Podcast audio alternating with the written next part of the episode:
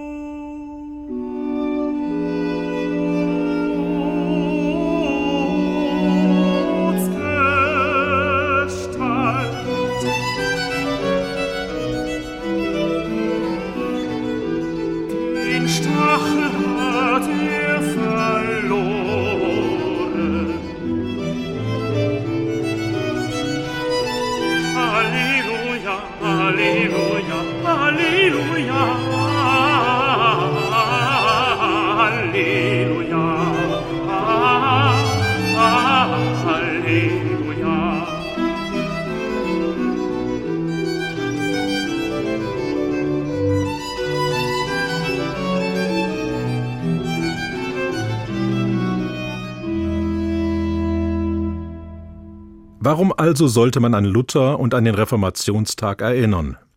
Zum Beispiel deshalb. Ich bin seit mehr als 30 Jahren Pfarrer einer Kirche, die sich ausdrücklich auf die Bekenntnisse der Reformation beruft, also auch auf Martin Luther und seine Theologie. Es ist deshalb gut, sich als evangelischer Theologe oder evangelische Theologin vor Augen zu führen, welche Bedeutung Luther für sie oder ihn hat. Es geht dabei sowohl um den Menschen und den Theologen Luther. Was kann er mir sagen für mein Verhältnis zu Gott, meinen persönlichen Glauben? Es geht zudem beim Erinnern am Reformationstag um ein bis heute für die Kirche prägendes geistiges Erbe, um Luthers Denken, Reden, seine Schriften und seine Persönlichkeit.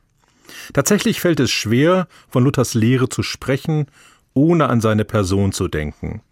Es ist vielmehr so, manche Menschen haben, ohne einen einzigen Text von Luther zu kennen, durchaus ein lebendiges Bild von ihm, vom jungen Mann, dem Studenten, der vom Unwetter überrascht gelobt, Mönch zu werden, zum Unwillen seiner Eltern, die anderes mit ihm vorhatten. Sie sehen in Luther einen Mann, der für Meinungsfreiheit einsteht und seine Standpunkte, Einsichten und Überzeugungen offensiv vertritt, vor Kaiser, Fürsten und Kardinälen, gegen höchste Widerstände also. Hier stehe ich, ich kann nicht anders. Und nicht wenige haben einen Luther vor Augen, den man sich neben seinem gelehrten Beruf und seinen Kämpfen mit und in der Kirche als Familienmensch vorstellt, mit seiner Frau Katharina, Käthe, den gemeinsamen Kindern, musizieren, singen und ein Krug Bier gehören dazu. Ein Leben als Gesamtkunstwerk, in dem theologisches Denken und Leben, Glauben und vom Glauben Schreiben eine kaum zu trennende Einheit werden. In dieser Perspektive kann Luther faszinieren, man kann ihn auch ablehnen. Faszinieren vermag er selbst dort, wo man kaum oder keinen Bezug zu Religion und christlichen Glauben hat, und zu dem, was Luther über Gott sagen will. In Bundesländern wie Thüringen, Sachsen-Anhalt oder Sachsen ist Luther selbst dort eine Marke oder ein touristischer Werbeträger, wo nur wenige Menschen religiös geprägt oder kirchlich gebunden sind. Ein feste Burg ist unser Gott, ein gute Fehr und Waffe. Ihr hilft uns frei aus aller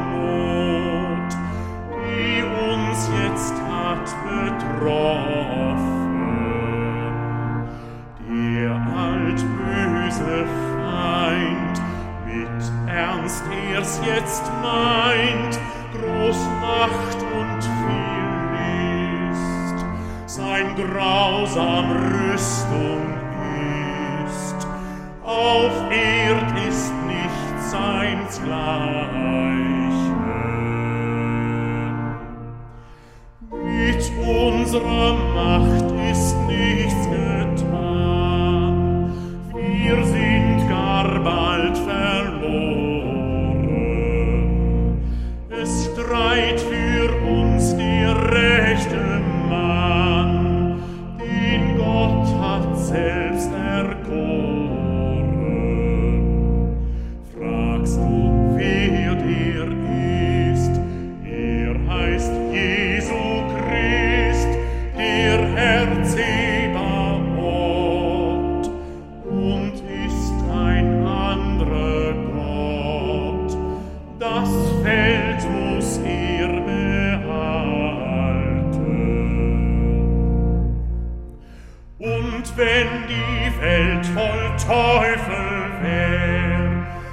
und wollt uns gar verschlingen, so fürchten wir uns nicht so sehr, es soll uns doch gelingen.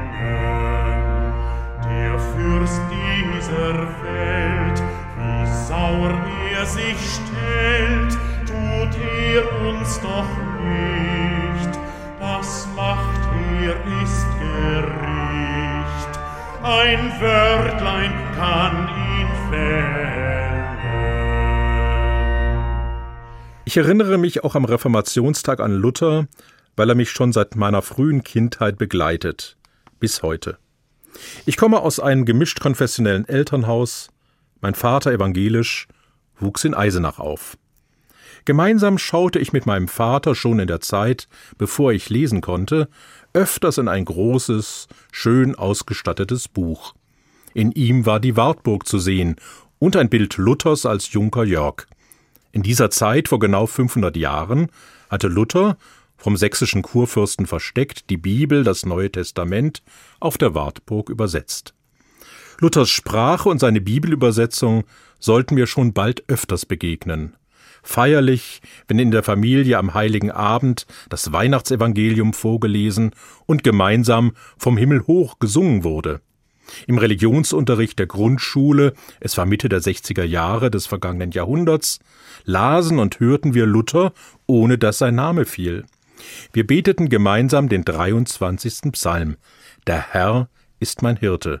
Und zwar in Luthers Übersetzung. Wir mussten das Gebet auch auswendig lernen. Ich zehre noch heute von diesem frühen Stück Spiritualität.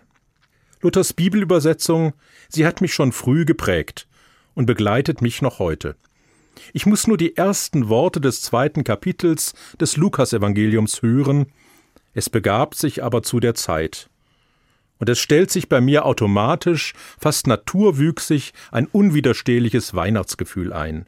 Das schafft keine andere Bibelübersetzung.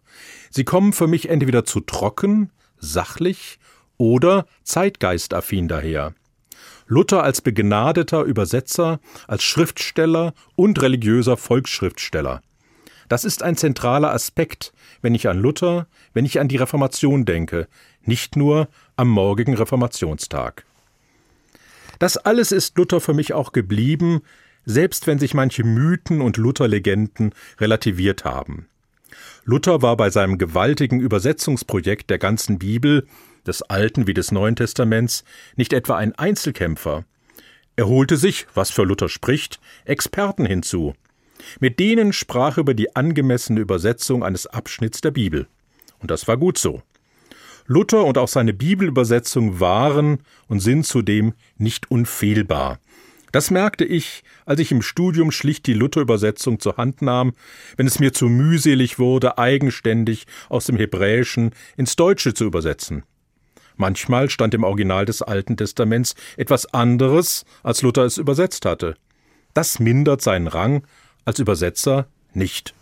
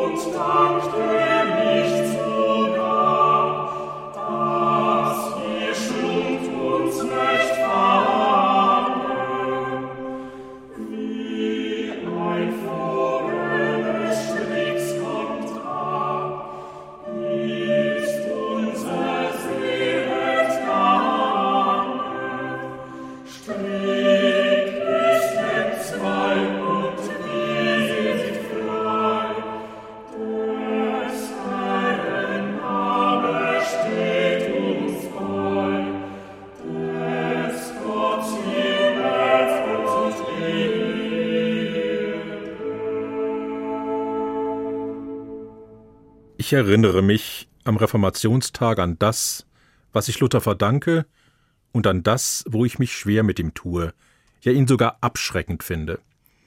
Es ist kein weiter Weg zwischen den Orten, die maßgeblich Luthers Leben geprägt haben. Eisleben, Eisenach, Erfurt, Wittenberg. Man kann sich bereits an einem verlängerten Wochenende dort einen Blick verschaffen, wo und wie Luther lebte. In all diesen Orten und vielen mehr findet man an prominenter Stelle ein Lutherdenkmal, meistens im 19. Jahrhundert errichtet. Denkmäler wollen an bedeutende Personen erinnern. Das Denkmal erhebt sie über das Normalmaß. Doch die Zeit ist vorbei, in der man unbestritten behauptete, dass große Männer Geschichte machen und sie unkritisch verehrte. Ja, aktuell gibt es weltweit viele Versuche, die Heroen früherer Zeiten vom Sockel zu stürzen. Man verweist auf deren dunkle Seiten, auf Lehren und Taten, die heute als unangemessen gelten. Bereits in ihrer Zeit und später hatten diese Taten fatale Folgen. Luther vom Sockel holen? Es fällt tatsächlich leicht, bei Luther etwas zu finden, was heute befremdlich, inakzeptabel, ja abschreckend erscheint. Bei den letzten Reformationsjubiläen, spätestens etwa im Jahr 2017, anlässlich 500 Jahre, 95 Thesen, wurde daran erinnert.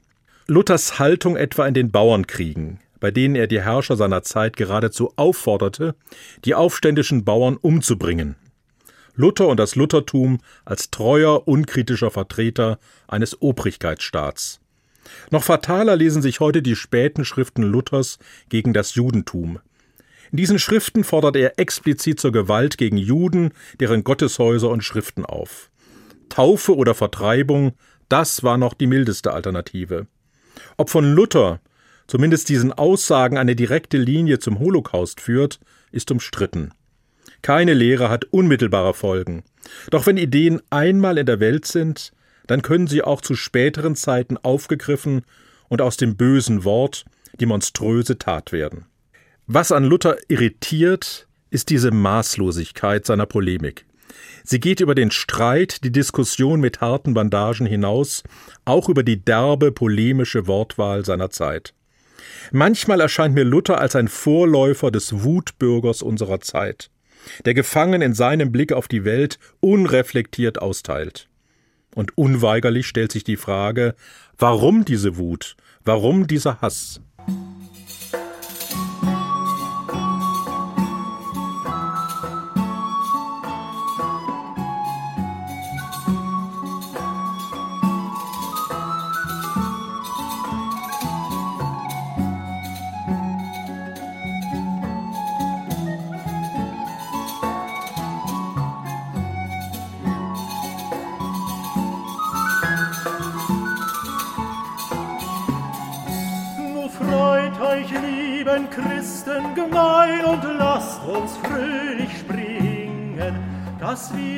Wir getrost und allen ein mit Lust und Liebe singen, was Gott an uns gewendet hat und seine süße Wundertat, Gott teuer hat er's erworben.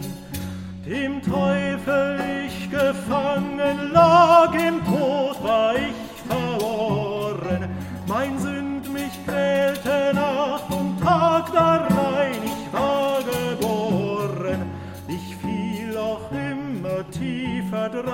es war kein Guts am Leben mein, die Sünd hat mich besessen.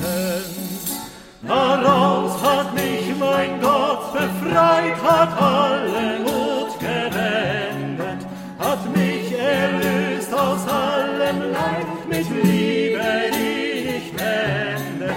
Betrübnis weit der Heiterkeit in dieser schönen Erdenzeit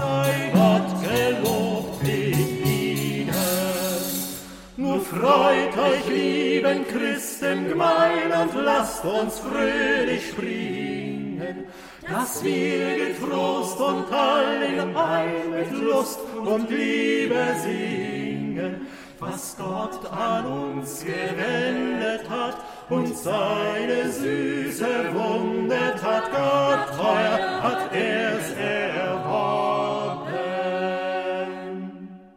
Ich erinnere mich am Sonntag vor dem Reformationstag an Martin Luther. Je länger ich mich mit ihm befasse, werden mir zwei Pole deutlich, die sein Leben dauerhaft durchziehen Angst und Gottvertrauen. Immer wieder kann man beides bei ihm finden. Dass Luther im Gewitter Angst erfasst, ist natürlich. Dass er gerettet, gelobt Mönch zu werden, ist nicht ungewöhnlich in einer Zeit, in der Gelübde zu fassen gängige Praxis ist. Doch auch das Kloster bietet vor Luther keine Rettung vor der Angst. Er erschrickt vor Jesus Christus. Er sieht in ihn den Richter aller Menschen. Er fürchtet Verurteilung und ewige Verdammnis. Luthers Beichtvater gibt ihm zu bedenken, es ist nicht Christus, der dich erschreckt. Christus erschreckt nicht. Christus tröstet. Es ist dieser Trost, die Gnade, die Rechtfertigung des Menschen in all seiner Schwäche, des Menschen als Sünder, den Luther später als Reformator zum Dreh- und Angelpunkt seiner Theologie macht. Hier scheut er keine Auseinandersetzung mit der Kirche seiner Zeit, mit Theologen und Denkern aller Art. Daraus spricht ein großes Gottvertrauen. Doch die Angst bleibt. Luther ist sich sicher, dass das Ende der Welt, der jüngste Tag, unmittelbar bevorsteht. Die Welt vergeht, und Jesus Christus kommt wieder als Richter der Lebenden und der Toten. Es gibt Vorboten dieses Endes, die darauf schließen lassen.